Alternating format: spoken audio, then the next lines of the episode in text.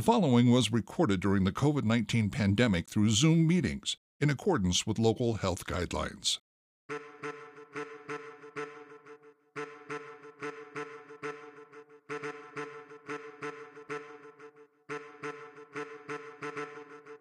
I'm Mike Maloney, and welcome to the CSRM Tuesday Talk, a monthly roundtable discussion covering a range of relevant topics in ministry and current events. Let's join Dr. Greg Linville, Dan Stauffer, and Greg English as we hear from international experts in the fields of sports, recreation, and fitness ministry.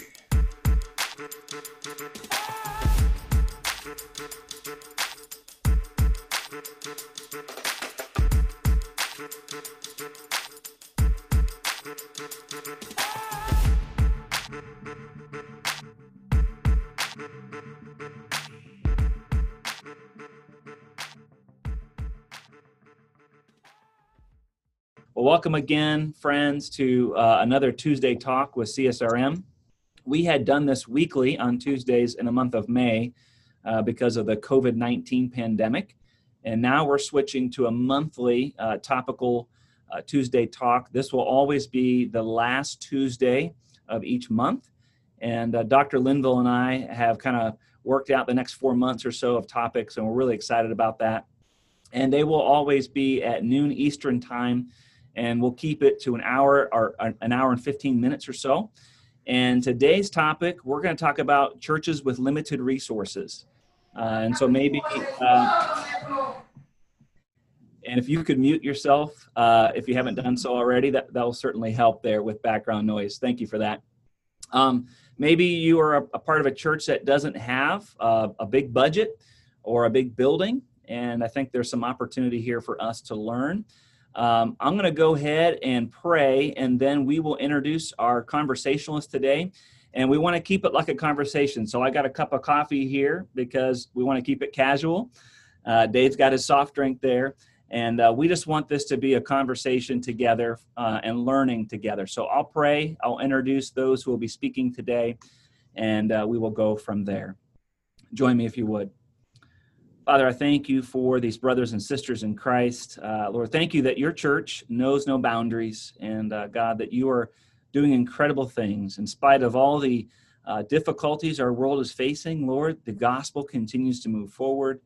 Lord, I thank you that, uh, God, we can use sports and recreation and fitness to reach people and grow them in your kingdom. Father, I thank you that uh, we can we can do that even if we're not a part of a mega church, Lord, even if we don't have a bunch of resources, um, Lord, you can help us to be creative. And so I pray for our conversation today, God, that you guide us and lead us. And that, Lord, those that need to hear this uh, would hear it and be blessed by it in Jesus' name. Amen. All right, so I want to go ahead and uh, introduce um, a couple of people and let them kind of share what they do with CSRM, and then we'll dive in uh, with some questions. So, uh, Mr. Waddell, we'll start with you. Just go ahead and, and uh, tell us uh, your name and what you do with CSRM. David, I think you're on mute. what was that you were saying about technology? Yes. Sometimes it's limited by the user.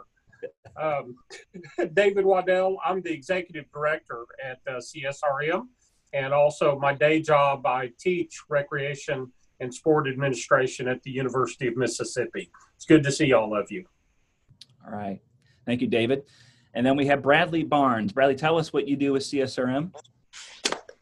Evening, everybody from South Africa.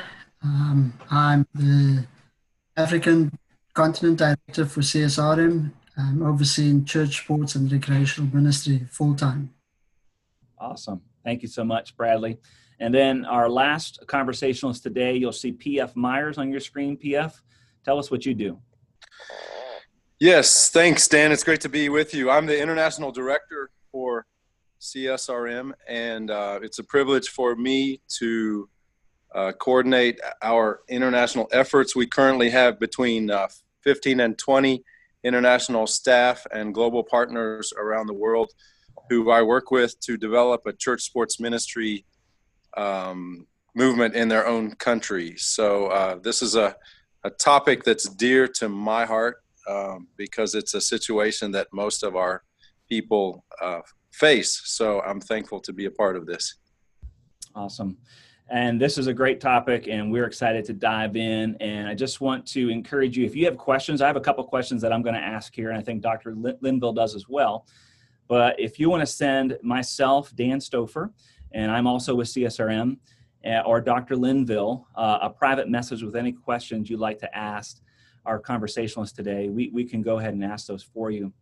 And so we'll just kind of we'll open it up here to the conversationalist. I just want to uh, ask uh, to a, a, church with limited resources, okay, and that could include budget, that could include maybe not having a formal paid person who's in charge of sports ministry. Uh, let's just start with this first question here. How would you encourage them right now? Because maybe they um, have seen the, the, the church up the road with, you know, the huge gym, or they've got a couple paid people on staff how would you encourage um, those churches right now to continue to move forward with their sports ministry development? Uh, we'll start with, uh, we'll go in this order. We'll go David and then uh, Bradley and PF, but feel free to, to jump in if something uh, goes out of that order there. All right? David, we'll start with you.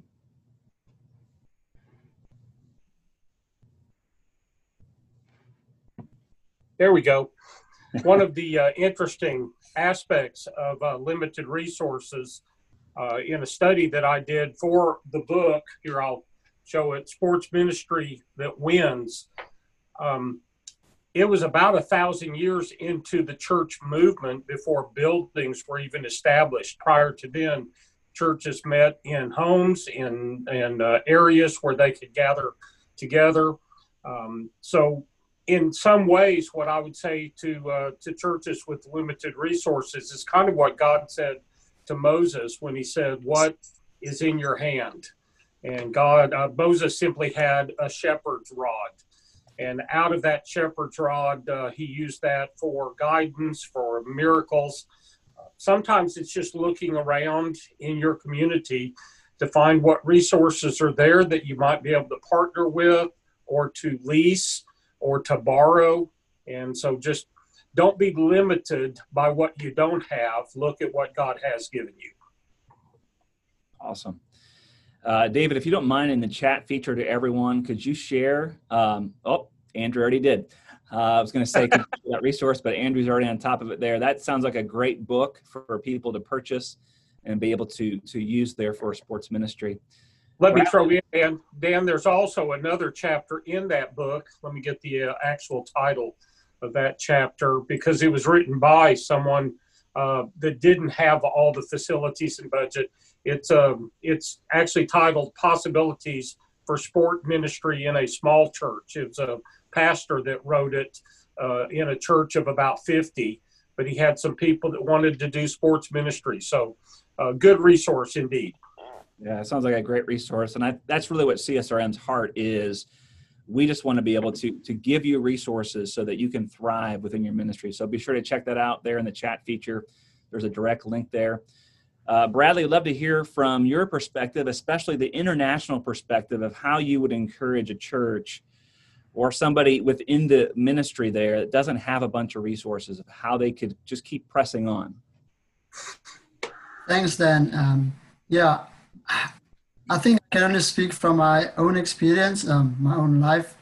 Um, starting with a deflated soccer ball, I think it's important when starting off is to actually um, first look at what you have, and and then use what you have basically, and not really focus on the outside global church. Um, that could be very overwhelming. Um, but I would say look at what resources you have currently at your disposal and then also make try and set reasonable goals though because starting off a, a sports ministry with limited resources quite often you have to break down your goal and your vision and uh, my encouragement would be is to see what resources you have and see what facility you have in your disposal but and then plan accordingly um, I started on an open field with a deflated ball, and that was my focus for about seven months because that is all that I had at the time. And I kept the focus clearly just basically on what I have at, at my own disposal and then use that though. I would say start small and then also plan small as well. Some good biblical uh, wisdom there. You know, we got to count the cost, and sometimes what we have is right in front of us to be able to to do something there. Bradley, I really appreciate that. Uh, PF and uh, and all your training really around our entire world. Uh, how would you, or what would you say, or what have you said to people who just need to be encouraged to keep pressing on with the sports ministry? Well, you know, this situation is is what most normal churches around the world find themselves in.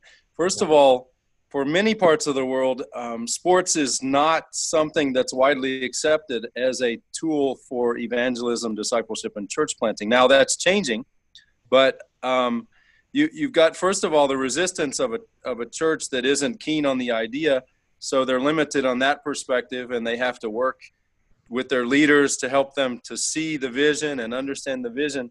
But then on the other hand, you've got um, the church, which which often, if it has a facility, it's renting a facility. It doesn't have its own that it's bought, and it certainly doesn't have a sports field. It's not like in North America, where uh, a lot of our churches have access to uh, their own gyms you have to figure out in your community is there a sports hall down the street or is there a parking lot or is as bradley said is there a field and so um, the the reality is that a lot of times i think we're uh, churches are are hindered by the fact where they say well we don't have uh, facilities so um, my advice often is to um, as david already said look at what you have yeah and take what you have and then utilize it. Stop making excuses.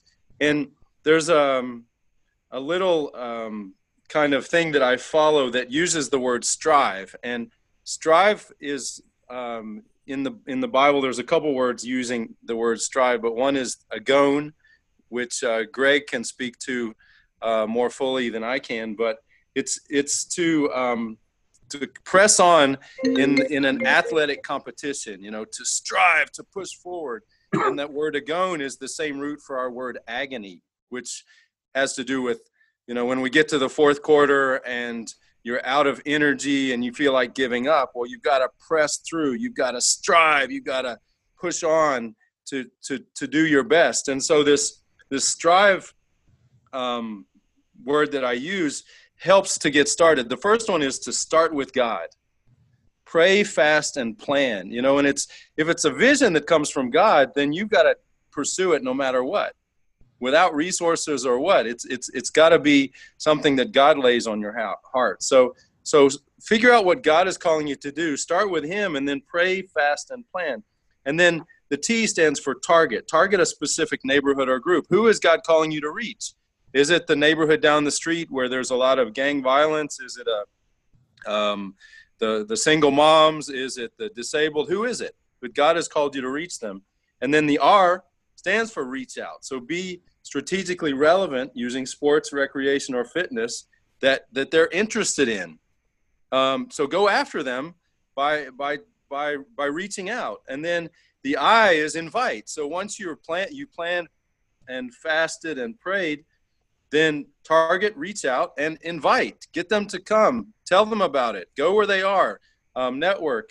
And then the V, which is a little bit further down the road, validate your presence by building relationships, not by just having people pray a prayer, but yeah. by building what we call the 2 Timothy 2:2 relationships relationships of an older man, a Barnabas, a, a Timothy, and a Paul. And we can share more about that. But then those relationships are where the ministry takes place. So you want to put yourself in a setting where those relationships are built built. And then the E is expand your ministry. So as you're being effective, figure out what works and then expand it. You know, go reach more people, um, train your leaders, um, get other people involved, all those things. So that keeps me online as I figure out what to do. I'm striving, I'm pursuing God. I'm pursuing what He has called me to do. And if He's done that, then I can't make excuses. I can't stop with limited resources. I have to go for what it is that I'm supposed to be doing. That's really good stuff there. If you guys didn't catch that, strive and um, uh, PF. If you get a chance, could you uh, do a quick recap of that in, in our chat there? Um, I think you said some very practical things there. Um, you don't have to make it too wordy, but just that uh, that that philosophy, the following those steps there and that word strive, I think is is very very helpful. Thank you so much for for sharing that. Um, I want to ask this question here, and again, we'll go in the same order. Uh, but I want to encourage you if you're just hopping on. Um, thank you so much for joining us here for our Tuesday talk. And if you missed anything, uh, this will be recorded. This is being recorded and will be archived uh, later on, on our website and also social media. And the topic today is just talking about doing sports ministry, recreation, and fitness ministry uh, with limited resources. And uh, we've been talking about that so far. Some good things have been shared.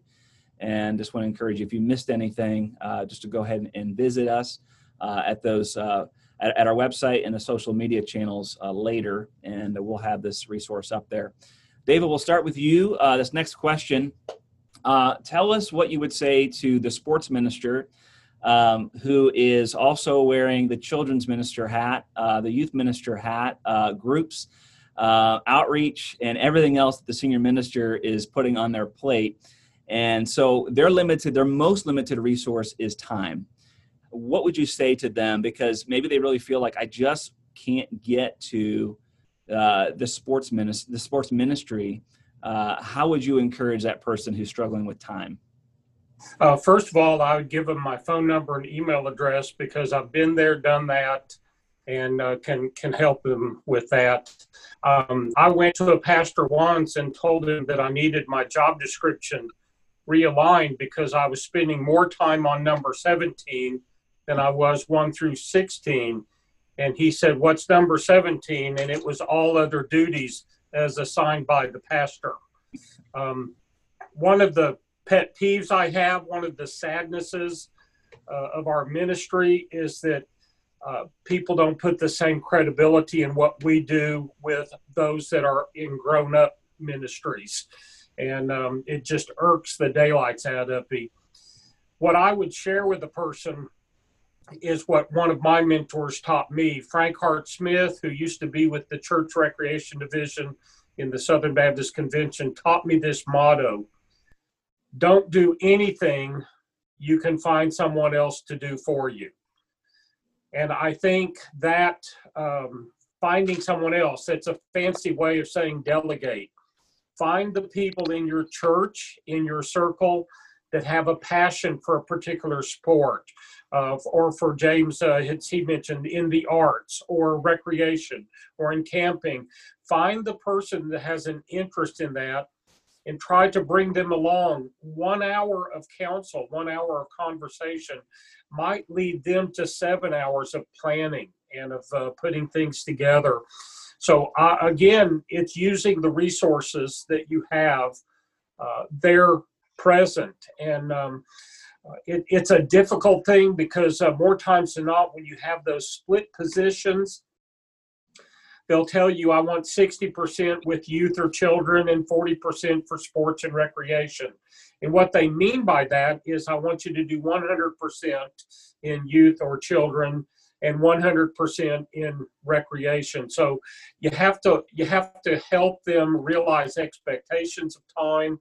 Uh, most folks in these positions are also going to be a husband or a wife, a mother or a father, or even a single person with um, mental capacities that don't need to be taxed beyond belief. So it, it may take some time management, it may take some planning, but I'd say find the people that have a passion and, and help them help you lead in this ministry. I think that's I back to what PF Meyer said earlier. I think that is kind of normal for a lot of people in sports ministry. Um, most people don't get to, to focus solely uh, just on sports. And I think again, if we can find that time, we can find those resources to to use what we have. And oftentimes, like David said, that's people. And as ministers, we we know according to the scriptures and what Paul said, uh, we are to be, you know, getting just the information out to the saints, uh, equipping them so that they can serve well, and so that we can actually uh, get ministry done. Um, and so we need other people to, to join us in that way. Um, I would love, Bradley, if, if you don't mind answering the same question, just in your experience and what you've seen, how would you encourage people um, who are just overwhelmed with a lot of different responsibilities in finding what they have with time to continue pressing forward sports ministry? Thanks, Dan. Yeah, um, I think from an African point of view and, and more smaller point of, point of view, and coming from a background where there are limited resources, um, there's often a response from the elders or the leaders or the pastors from the churches that, okay, if they do support the sports ministry, they would often just tell you to run with it, meaning you're kind of out there on your own. You got to find your own volunteers. You you got to find the resources by yourself. Um, especially in the smaller churches, the focus is more what I've experienced, the focus is more to grow the church than to add on other ministries, for example, to add on sports ministry. And often it can be very overwhelming. You get somebody that's very excited, they see the youth not doing much in the church, and they get stuck in a point where they have to do the administration, they have to do the fundraising, they have to find resources, and often it kind of quickly tend tend to put you in a place where there's total burnout or you become discouraged. Um, and hence, I said in the beginning, start very small.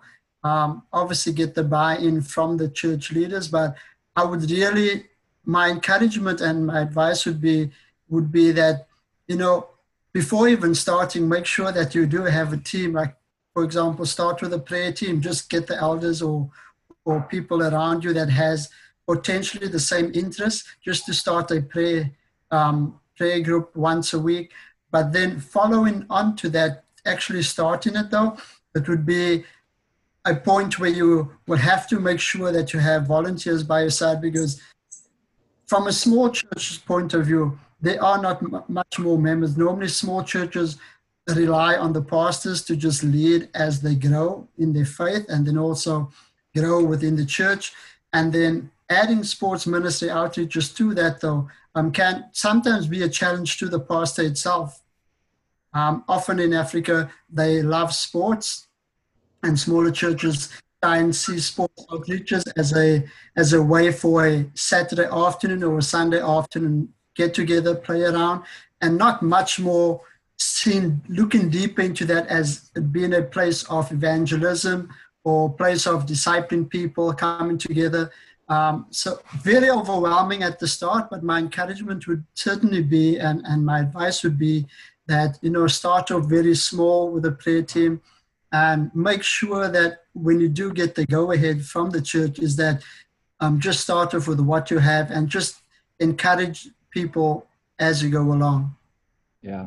Yeah. I think, uh, something that Bradley said there that is just so so foundational is because we're all go-getters, right? Uh, many of us are athletes or former athletes, and we like to get things done. We like to dream big, um, but don't miss what Bradley said. He said start with prayer, and we know with a lot of prayer, there's a lot of power. With little prayer, prayer there's little power. And I think so often because we're doers, uh, we just dive in, um, and we could we could miss the vision that God has for us in sports ministry um, by by praying.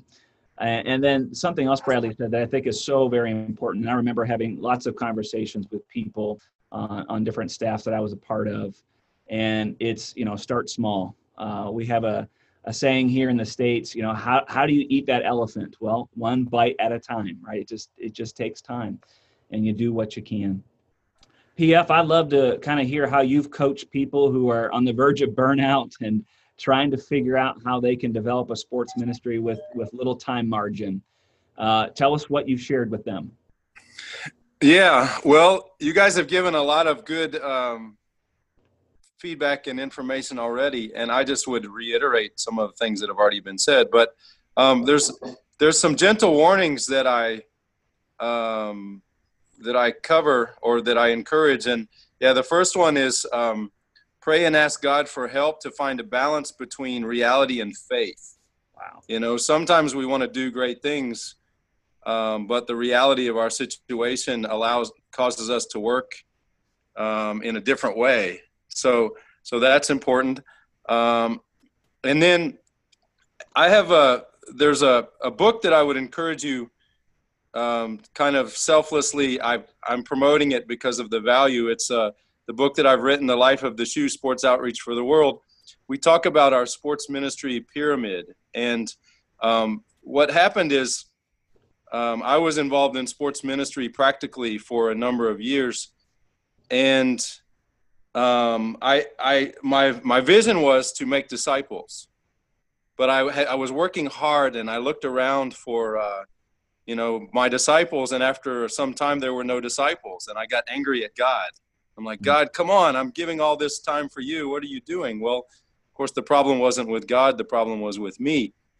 And so he brought me back to this, what I call the sports ministry pyramid. And it helped me to focus on what re- was really important. And that's what we call um, evangelistic disciple making. And the process is that we win people for Christ, we build them up as believers, we, we, uh, send them as leaders and we help them to become multipliers and so um, focusing on this on this pyramid kind of helps you to intentionally stay on target with what we're called to do, which is the Great Commission. And so um, I can um, explain that further, maybe a little as we go on, but also it's all outlined in the book that is um, very practical. And then, as Bradley said, start small. Um, don't you you want to make, maybe reach the whole world, but you've got to first reach your your own community or wherever God is calling you to reach. So so don't let your grasp see, out exceed your reach. Don't give up easily. Um, whatever the struggle is that you're in, if God has called you to this, then keep going, keep pressing on, um, because there will be opposition, there will be challenges. But is this something God has called you to? If so, yes, uh, then keep going. Um, gradually expand. So um, as God uses you and you see success, even in the smallest thing, um, look for ways to grow that. But then stay faithful to your goals. Work to develop people. Um, work to develop those relationships, and um, don't don't give up. Keep again that word strive. Keep going, and you will begin to uh, I think, see success, maybe not in the eyes of the world with hundreds of people coming to faith right away, but as you're building on relationships and as you're focusing on people, then you come back to what's really important, and that helps uh, with the perspective. I think of uh, of you know staying on target, staying grounded, not becoming so. Uh, overwhelmed or focusing on what other people are doing, but just on what God is calling you to do.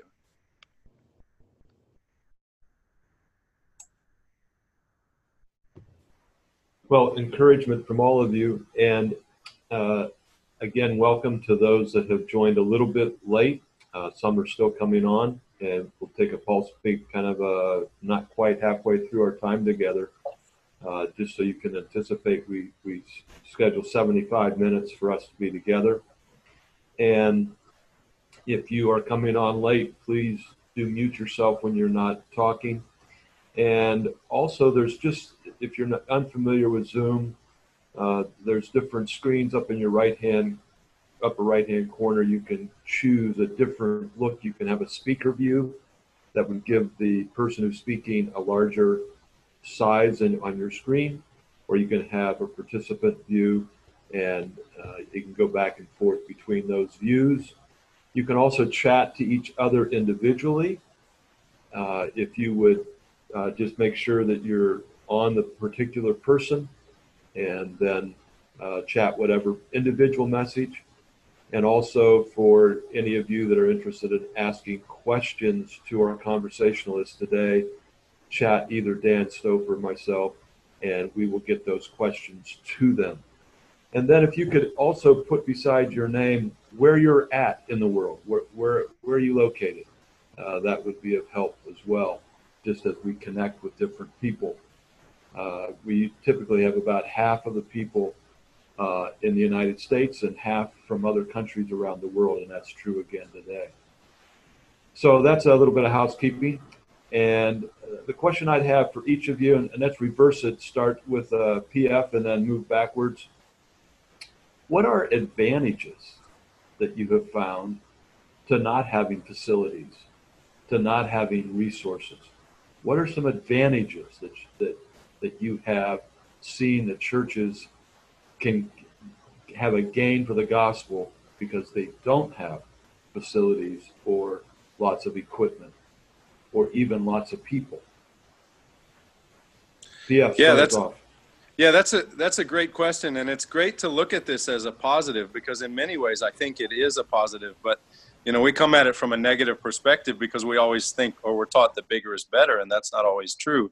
And I, have I've found that um, what's happening more and more is it's allowing um, Christians who love sport or who are using sport to become even more relevant in their culture.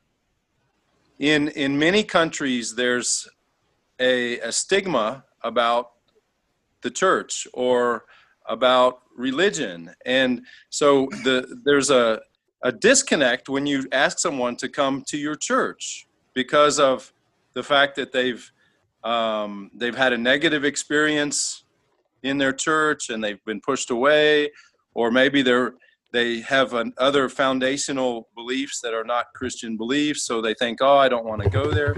Well, by by going out into the neighborhood, into the community, you're um, doing what we're supposed to be doing with the gospel anyway. We're being incarnational you know we're going where they are and we're building relationships. And um, we we have a a concept that uh, we're using more and more and it's called uh, missional sports communities.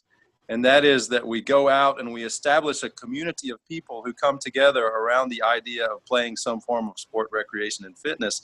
And you develop a community out of that group. And it can be for some churches it can begin the formation of a small group, or it can even be the beginning of a church plant in a community where there is no relevant witness for the gospel. And so, not having facilities in a way um, frees up the church and the ministry and the sports person to go and just take the gospel um, where they are to uh, connect with people who again, normally may not be as open to coming and being a part of a church that meets in a building with that understanding of um, what we typically believe or, or think about as, as a church because they're they're surprised that you actually have a believer who goes out and is sharing Jesus and building a relationship and it's not connected with what they what they might call as you know religion which is what turns people off so that would be my main uh, point Really? Yeah, thanks, Gary. Well, there's a lot of positives, and and it's true what what, um, what um, Paul says about um, we look. We always tend to start this on a negative with a negative mindset. Um, smaller churches, less often first see it as a challenge because they they would obviously just think they don't have the finance. The benefits that, that I've experienced and, and what I still love about it is that um, when there is no resources and there is limited space or movement to try and use sports as, as a tool to share the gospel, is that people often come together and, and try and apply, I would use the word apply their faith as to how do we go about using just one sports field for 200 churches in a community where I come from. And the wonderful thing about sports ministry is that it actually it develops this active faith like lifestyle where where you actually need to do something to to, to actually set it off though um, where church is more about sitting there, getting fed, and then going out and try and figure out that in your own little world, in your own life. Um, the other benefits of not having much resources is that um, people would often then look at you as in, so what are you going to do? And once they see you striving, and the, the fun thing about in Africa, where it comes to starting out small with less resources is that you have to go knock on the next door, on the neighbor's door. You have to knock on the next church's door, which often in the global world, every church is in their own little corner. And with limited resources, the benefits that I've seen happen is that we actually use that as almost like a platform to just engage with another religion, with another belief system, and then come on a common ground of sports, coming together, playing some football or soccer, um, kind of opens up that barriers that has been there for decades where people see sports outside of church. And, and normally that link is not there because it was never built into what church is about though. Um, so the other benefit I would also say about that um, having less resources is that it kind of draws you closer to God. You got to rely more on Him. You got to rely more on prayer. You got to spend more time in prayer to figure out how this will happen. And hence, I said at the very start is that having that strong foundation with the prayer team. Thanks, Gary. David. Um, the, the first thing that came to my mind, and I apologize that my mind goes in this way, but my first thought was I don't have to mow the field. I don't have to sweep the gym. I don't have to worry about locking the doors. I don't have to worry about the air conditioning going bad. Um, that's someone else's problem. And because of that, uh, my concentration can be completely on training coaches, enlisting people to play, enlisting people to lead, and I can invest my life into them. I, I take away all of that facility management. I can concentrate on ministry first and foremost. An extension of that to me is also when I host a league, if I'm in a church that has facilities, a field or a, a gym facility, uh, I'm getting everyone to come into me and I'm limiting in a lot of ways who I who I do a ministry touch with. If I have to borrow a school gym, I'm not, not only ministering to the people that are coaching and playing, I'm ministering to the administrators of a school system that's letting me use their their gym. And it may be that I trade our church's auditorium for their graduation, but we we have a relationship we're connecting with. When I go to a, a YMCA to see if I can use their fields, it creates another connection of ministry touch. And so uh, I've been in uh, both situations. I did an internship in Little Rock in a place without facilities and fields. I've worked in churches with fields and facilities.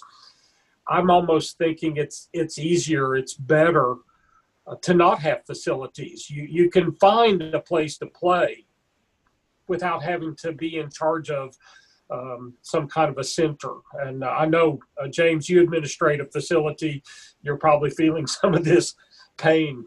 Uh, right now, I see guys behind you cleaning and sterilizing ping pong tables, and so you you you live that uh, each and every day. So sometimes it's more advantageous to not have one. Just my two cents. Well, I, I'd like to piggyback on that, David, because I know when I I was the sports minister at a local church for the better part of 20 years, and we had a very small facility for most of that time. And as a result of that, we had to go out and beg, borrow, steal, rent, whatever other facilities out in, uh, in the community.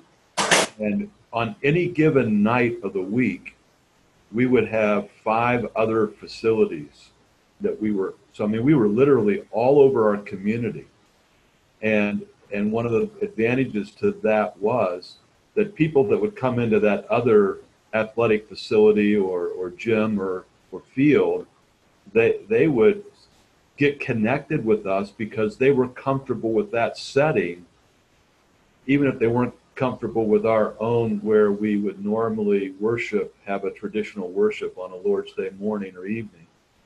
And that gave us so much access to so many other people. And then when we built a larger facility and didn't need some of that, it was uh, about two to three years, and we started to notice that some of our numbers were dropping, participation numbers, and that definitely our numbers of, of connecting with those who were far from Jesus and his church were dropping. And, and so I think that my encouragement would be for those, and in some ways this would be more of a first world problem, but uh, I would encourage those churches that have huge facilities and do a lot of stuff in house to try to intentionally go to outside facilities and places so that they can be in contact with some other people. And I know that that's that's been helpful to a lot of people. Now, again, before I turn it over to Dan, I'll just say that again within the CSRM family, we find that on about half of our folks on these particular uh, Tuesday talks are international, and we've got a number of different continents represented around the table, and about half of our folks are from the United States. And so we're trying to balance these issues, but there are some commonalities in this. And, and in this way, whether you have a facility or not, I would encourage you to, in, to investigate and intentionally try to use facilities that are not your own so that you can have that contact. I'll give you one example of a ultimate frisbee league.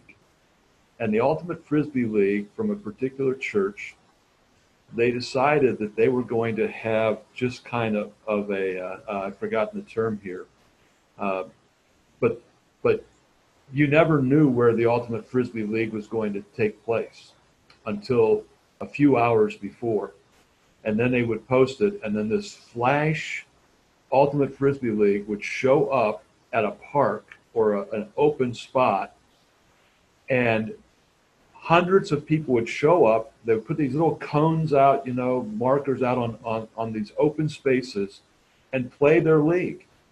And then a couple hours there, they'd be gone. And the next week, they'd be to a completely different area in, in their community. And the parks and rec people in that community couldn't figure out what was going on.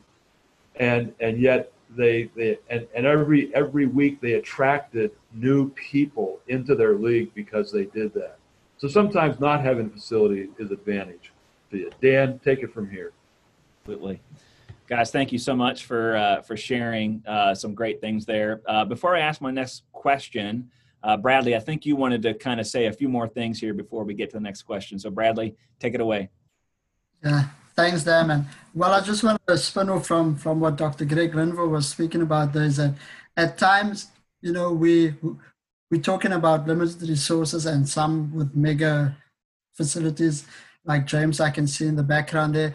Um, but I think something that that we should probably think about, which is relevant now, is how do we even use facilities or even limited resources and, and facilities during this global pandemic of, of COVID, um, where possibly big buildings are going to be standing probably empty or limited resources, little fields outside would probably not be used. For example, in in Africa at the moment, you know, um, cases are, are rising and physical activity is limited. And a benefit of that would be it will cause us as Christians to be very intentional about going to the next person and also very it kind of forces us to be more intentional about thinking about how we're going to go about doing ministry instead of just going about the normal routine Monday to Friday. Um, so something interesting that that I would also want to um, just share on this platform is that um, kind of this global pandemic might be a very negative thing with hundreds and thousands of people dying, but also think about it gives us a time where where we should actually just try and focus more on what is God really saying everyone's asking to us though? Yeah, I think I think you said some good things there. Um, it's it's forcing us, I think, to look at and hopefully emulate the Acts two church. Um, you know, many churches are not able to gather in their building, and so they're pushing content out or resources out, so people can meet in smaller groups or homes. And um, hopefully, when this clears up, uh, we we keep that focus uh, to look more like that Acts two church. So Bradley, I think you you offered up a great challenge there. Uh, Dan, yep. Let's. Uh, I, I know James is sitting in a facility.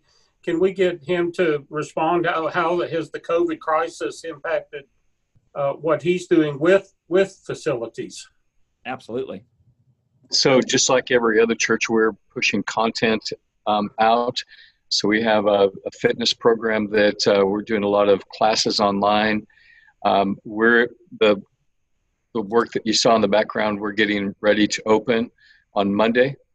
Um, our, our fitness facility. We're doing our sports camps outdoors.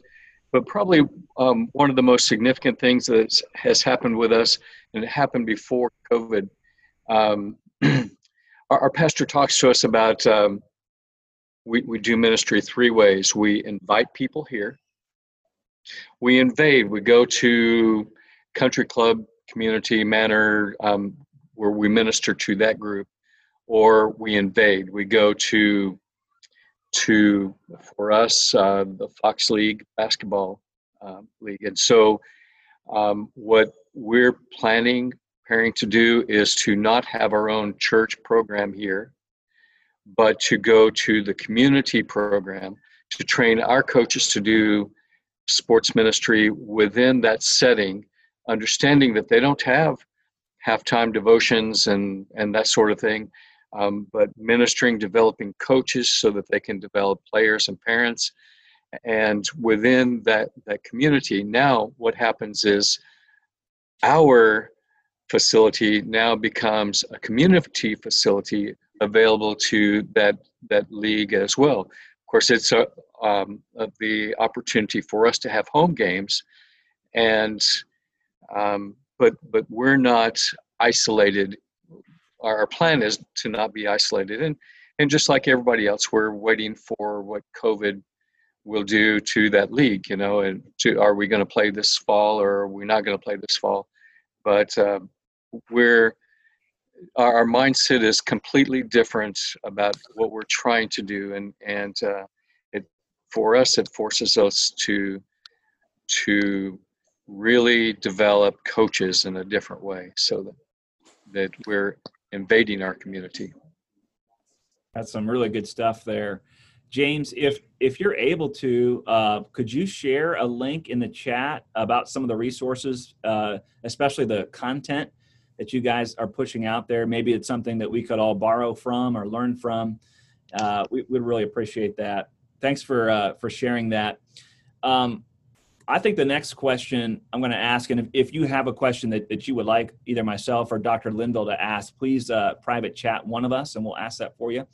Um, PF will start with you, but I think this really, uh, this most recent conversation sparks this question here is uh, how do you encourage people to partner? Because if you don't have a lot of resources, or even if you do, with what James just shared, uh, what is the importance of partnering and, and how do you encourage people to partner when it comes to sports outreach?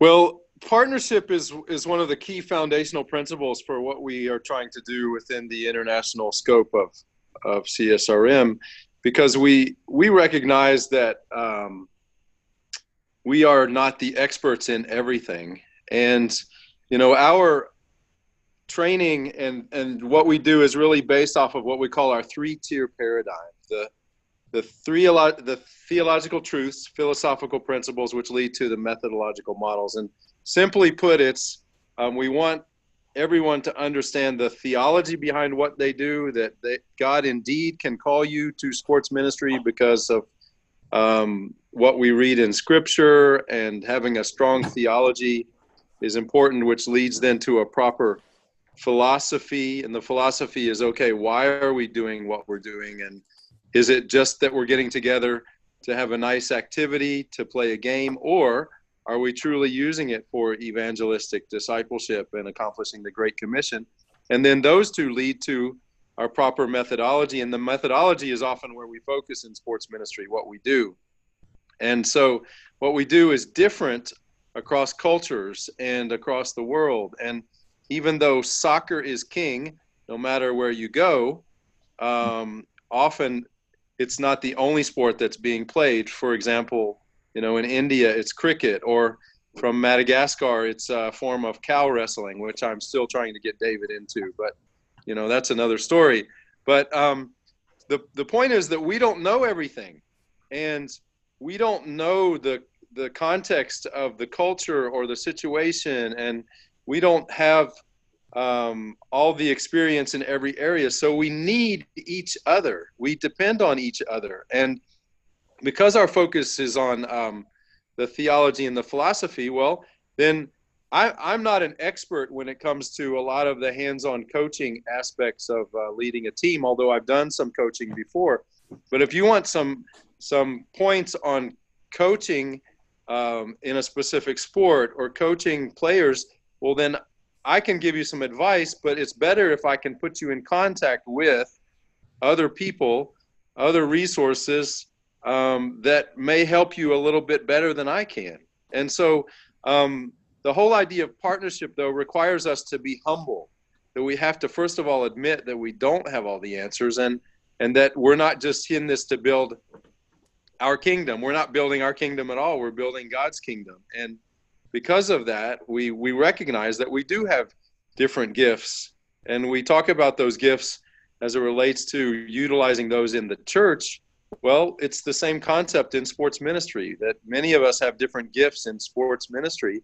And so we have to tap into those and be willing to share, be willing to connect people, be willing to uh, be be humble and um, not not hold on to people or contacts, but to recognize that if God is working, then we, maybe we're just a part of the puzzle that God is building in their life and in their ministry. So to to do our part, to use to give our puzzle, but then let someone else come in and give their puzzle as well. So it's it's very foundational, especially especially in this day and age, because we're all learning together. None of us have been through this pandemic before.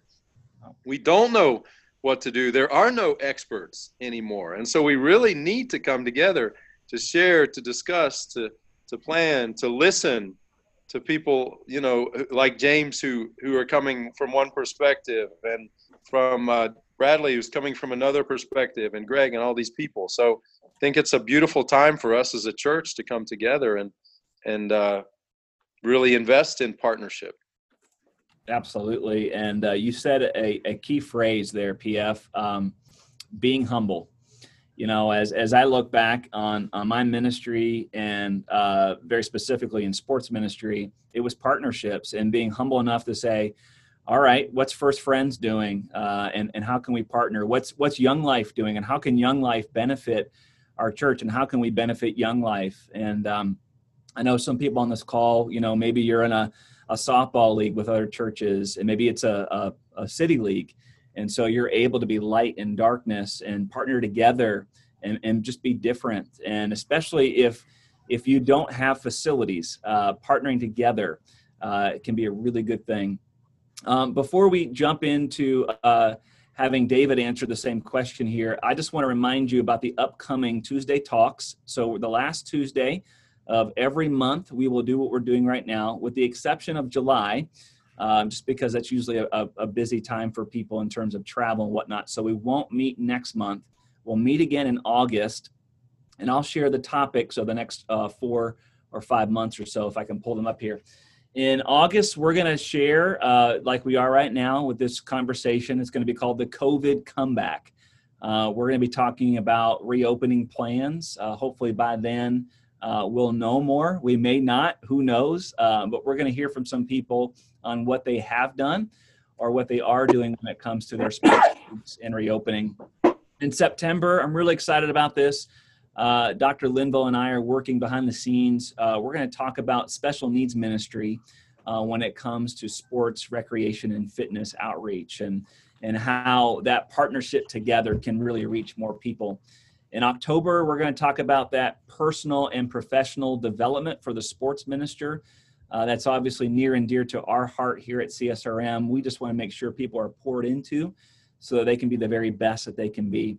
And then in November, uh, we're talking about from the field to the sanctuary. Uh, we're going to highlight that going into January as people uh, begin to make goals and their resolutions, uh, just having a very intentional plan at the end of the year before January hits so that we can reach more people.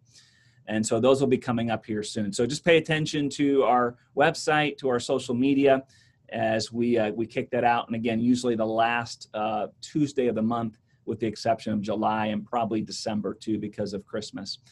All right, Mr. Waddell, we'll turn it over to you. Uh, tell us about partnerships and why that plays an important part in uh, doing ministry without a lot of resources.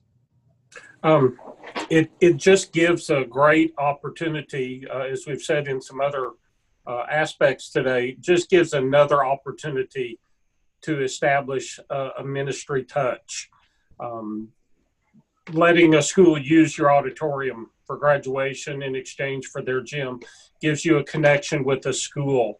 Um, I've heard of churches that have made partnerships with uh, community and city sports leagues where they would uh, um, have prayer partners for each team who also then sponsored ice cream parties and stuff. So there's just some kind of a reach there, just partnering with a, a city type of league. Uh, we had the fortune, I had a facility at this particular place, and across the street from the church, a, a hotel opened up that had a pool but no fitness facility. And so we partnered with that hotel for the use of uh, their pool for aerobic, water aerobics, or swim classes during what would be pretty much off hours for a hotel pool. And in exchange, their patrons could simply show a room key, fill out uh, a form for us, and they had access to our fitness facilities. And out of that partnership, um, uh, some some great contacts were made there as well. I continued at that same church to connect with a grocery store that uh, uh, was established right next to it, and a couple of other businesses. And uh, someone said, "You're not going to invite the liquor store to uh, come use our facility, are you?" And I said, "Most especially." I'll invite the liquor store. Now, being a Southern Baptist, I still had to go out of town to buy mine, but um, no, it, it just uh, why? I mean, the liquor store folks were shocked like crazy. Like, why are you coming and asking us if we want to use your facility? We could have gained nothing from that partnership except good relations, and and so it's it's a valuable it's a valuable connection to the community. One of the fears I have for the church and for modern Christianity is that we are known more for what we're against biscuits, and that was YouTube Live. And um, so this is one of those ways. I mean, if you let someone play with your toys, you're a friendly person, and so I think relationally, uh, it just makes sense to partner with the community to um, to get folks out there. Absolutely, some some good stuff there, and I think it, it's it's all about just kind of um, getting outside of those four walls and and letting people know hey just like like david said the church is for you not against you and in partnerships boy we can get a lot done and uh, bradley love to hear your perspective on on partnerships especially at the international level and uh, and how that can help people without a lot of resources. Thanks dan. Yeah. I think the word partnership um, is is quite broad when it comes to um, christian talk. And and often um, me seeing all around Africa, you know, when we do talk about partnership and and we do talk about the mega facilities that other churches have on on other continents, um, often partnership gets seen as what do you want from me or or what can I gain from you? And I think it's it's important and, and um, PF um, touched on that though, saying that uh, you know our focus a lot of times in partnerships is how, you know, um, and and not on why.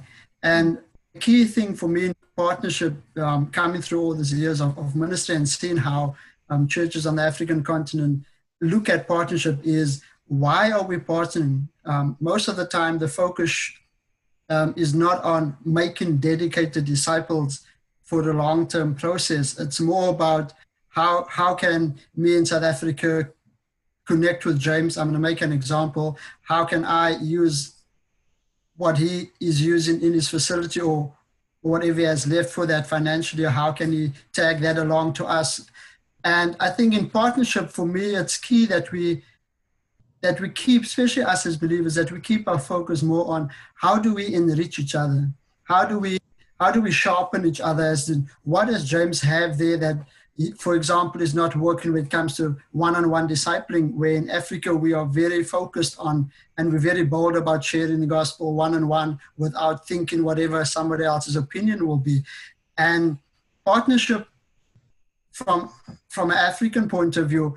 Um, and I think globally we should be talking more and thinking more about how do we get the global church to be more dedicated in discipline and evangelism and not merely looking at the monetary value of, of the partnership itself. It's like James sends a team over to me and, and they experience a different culture. Um, and yes, we do sports outreaches and we do that in exchange. But how do we come together? How do we unite in partnership as in different cultures, different backgrounds, different upbringings to make the gospel known. And, and most of the time, my experience is that our focus tend to shift from the Bible to what do you have that, that, that I can gain? What I don't have, what, what I can unfold. And I, and my my understanding and my encouragement when it comes to partnership um, to everybody uh, listening is that let's keep our focus on how do we partner so that people can stay partnered with Christ Jesus. Love it, Bradley. And uh, there's a couple housekeeping things here as well to, to remind you of. One is that if you have topics that you would like us to have these Tuesday talks cover, something that's really uh, could be helpful to you and as you try to reach those who are far from Jesus and his church, let us know and we'll try to incorporate those. The other thing is if you have not been paying attention to the chat room, please go to that chat room because there's a lot of the things that have been said that have been reiterated there. If you didn't hear the audio, you can see some of that.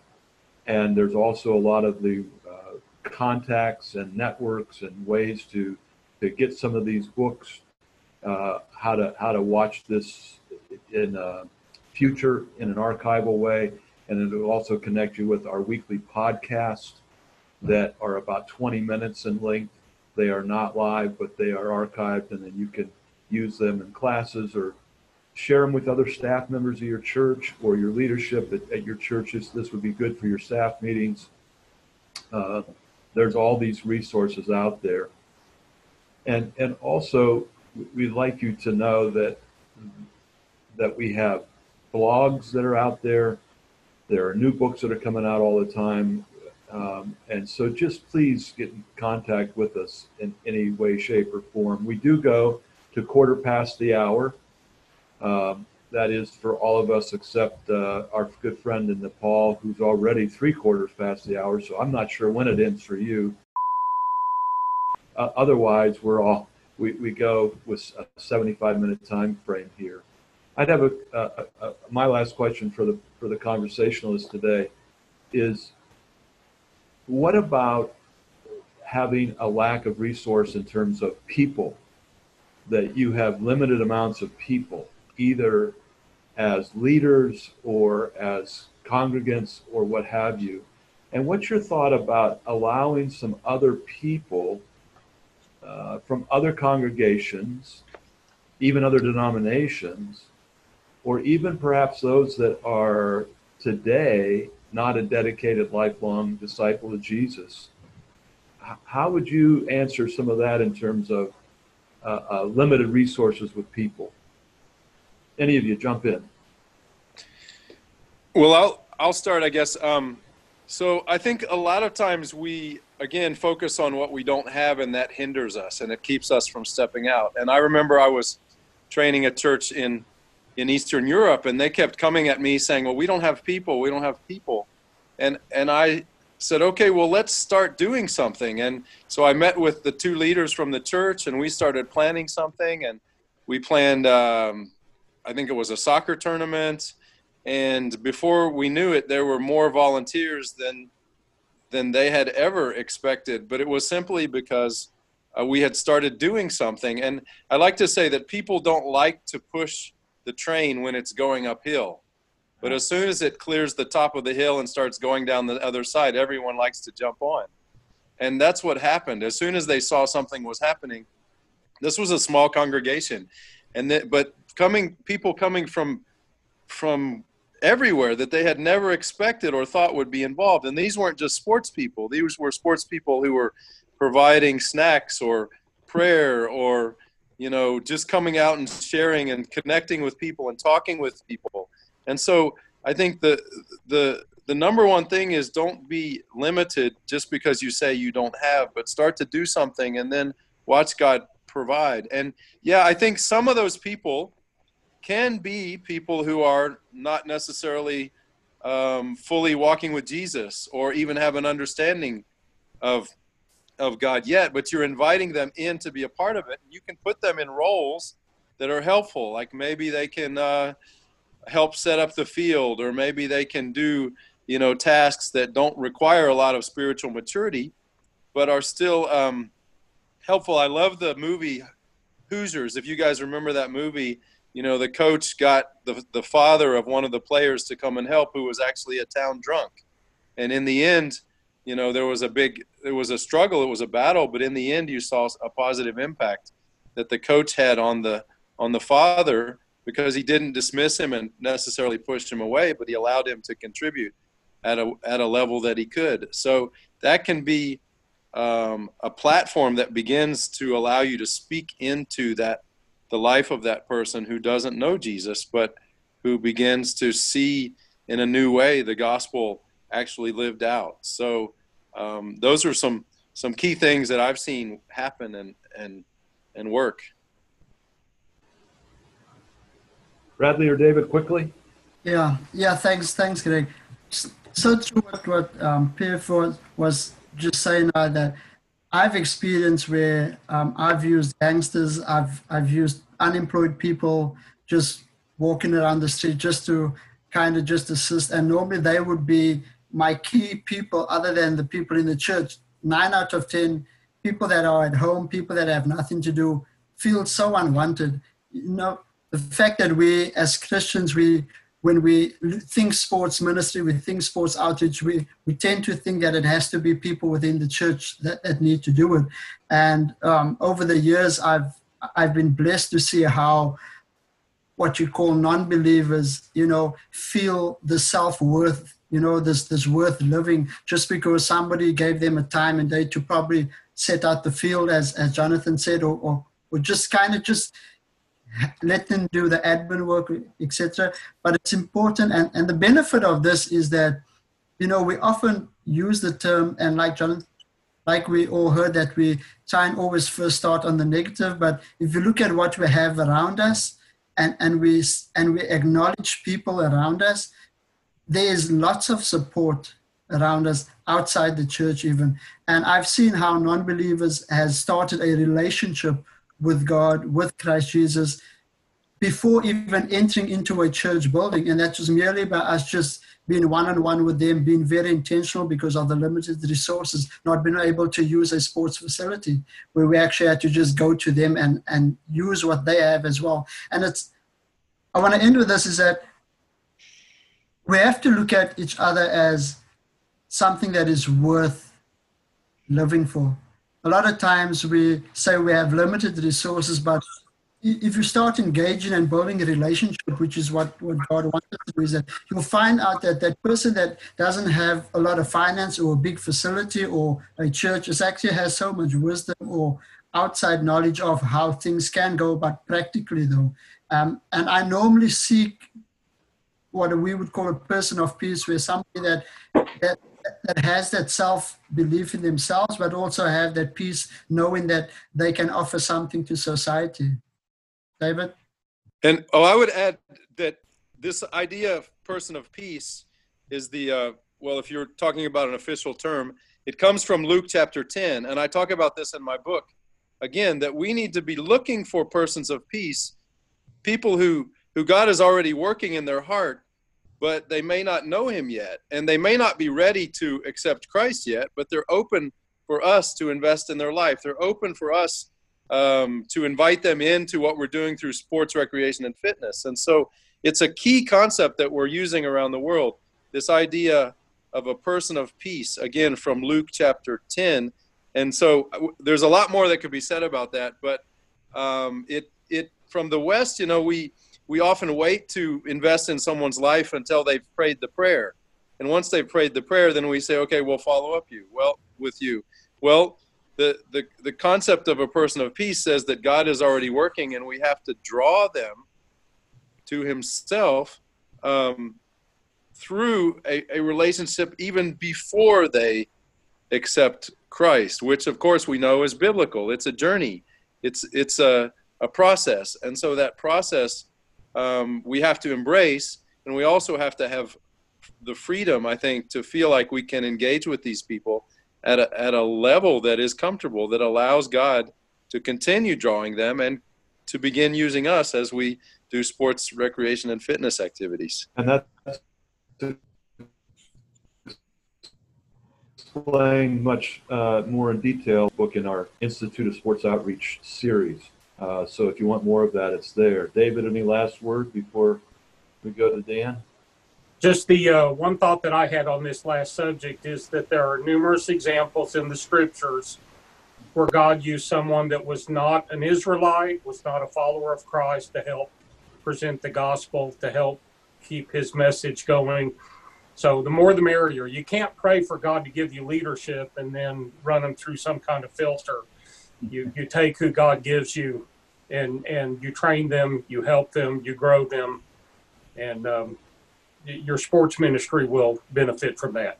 Thank you. Last thing, Dan, for me is that if anybody wants to recommend someone that we could invite to these in the future, please either text or email that to us or put it in the chat room right now. Put an email and a name of somebody that we should add to this list. Please do that. We're gonna we're gonna remain on the call just a little bit after everybody hangs up, and we'll take that and and we want to make sure we're getting the word out as best we can. Dan. Absolutely. Well, friends, thank you so much for joining us uh, here today for our Tuesday talk. As a reminder, uh, this will be out on social media uh, probably within the next week or so. Is that right, Andrew? T- typically, it's the next week or so, I think. Yeah, it'll be out uh, next Wednesday around noon, and actually, um, it will not be on the CSRM page. Instead, we've actually just recently added a new Facebook page for our resources department. Um, it's Overwhelming Victory Resources. If you search that on Facebook, you'll be able to find it. Um, that's also where you will find all of our future podcast episodes. And also, we want to let you know that we have finally gotten everything approved, and you can now subscribe to the CSRM podcast through Apple Podcasts as well. Great clarification. So, um, if and, you want to pass this on, sorry. Yeah, no, Dan, I just wanted to give a, a word of encouragement, if I could, as we close, whenever. Okay. Um, um, just yeah. Just one one final thought um, that comes from First Timothy six twelve. It's that mm-hmm. word agon again. Fight, strive the good fight of faith.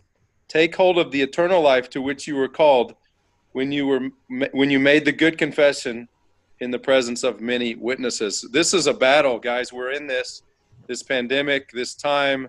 So keep striving, keep fighting and hold true to what God has called you to do and be faithful in that. And with limited resources, just gives God the great opportunity to respond and to be even more faithful, to uh, depend on Him, to lean into Him, to trust Him, and to, to keep fighting as Paul admonishes us to. So thanks for being on the call, guys. Thanks for the opportunity. Uh, that's a great word and a great way for us to end. And Again, use these resources that are listed here that have been mentioned. As Andrew just shared, um, the things that will be archived, uh, pass that on to people who need to be encouraged. Pass it on to your senior minister, your, your senior pastor. If if you are, are a part of a church that you know you you sense, hey, we we could do more. Uh, maybe this would encourage your your pastor. And so these resources are for you. Uh, we will again take July off. We'll meet again in August. Uh, just kind of keep an eye on our social media and our newsletters for more information about that. I'll close us in prayer thank you so much for taking the time. Thank you for our presenters. Thank you, David. Thank you, PF. Thank you, Bradley. I'll, I'll pray for us and then we will go our separate ways here. Father, you are good, and thank you, Lord, that your son Jesus transformed our world with limited resources. And has, as has been said several times uh, during our talk here, Father, we look at that as a negative, but Lord, it can be a positive. Uh, it allows us to to partner. It allows us to be more agile. Uh, we think about Jesus with those twelve men and and really his closest three, and Lord, what that started uh, within our world, this movement of Christianity. And Father, we pray that we would leverage everything that we do have and potential partnerships. And Father, as Bradley shared, uh, Lord, before we ever do anything, that we would just pause and pray and seek your will. And God, give us eyes to see what is right in front of us the resource of people, the resource of opportunity, uh, the, the resource of partnerships, Lord, so that we can leverage. Um, sports and recreation and fitness ministries to to reach people to build them up to grow them in your word, and Father, so that we could transform lives. Um, I pray for each person on this call. Uh, Lord, thank you for people and the churches that they represent, Father, the country that they represent. Thank you, Lord, that your church is global and it's beautiful. And uh, Father, we are just excited as you continue to use us and people that we minister to in mighty ways. Father, as we go our separate ways, bless us, give us wisdom, keep us safe, uh, Lord, as PF just said, help us to uh, to strive, uh, Lord, with you, uh, and just to have the opportunity we have to every single day walk with you. Tuesday Talks are a production of CSRM and their video production house, Overwhelming Victory Flicks. Dr. Greg Linville is our executive producer, and Andrew Fouts is the associate producer. To find out more about Tuesday Talks or to join our next discussion live, visit overwhelmingvictory.org backslash Tuesday Talks. To find out more about Cool Spring Baptist Church, visit coolspring.org. And to learn more about CSRM, visit csrm.org.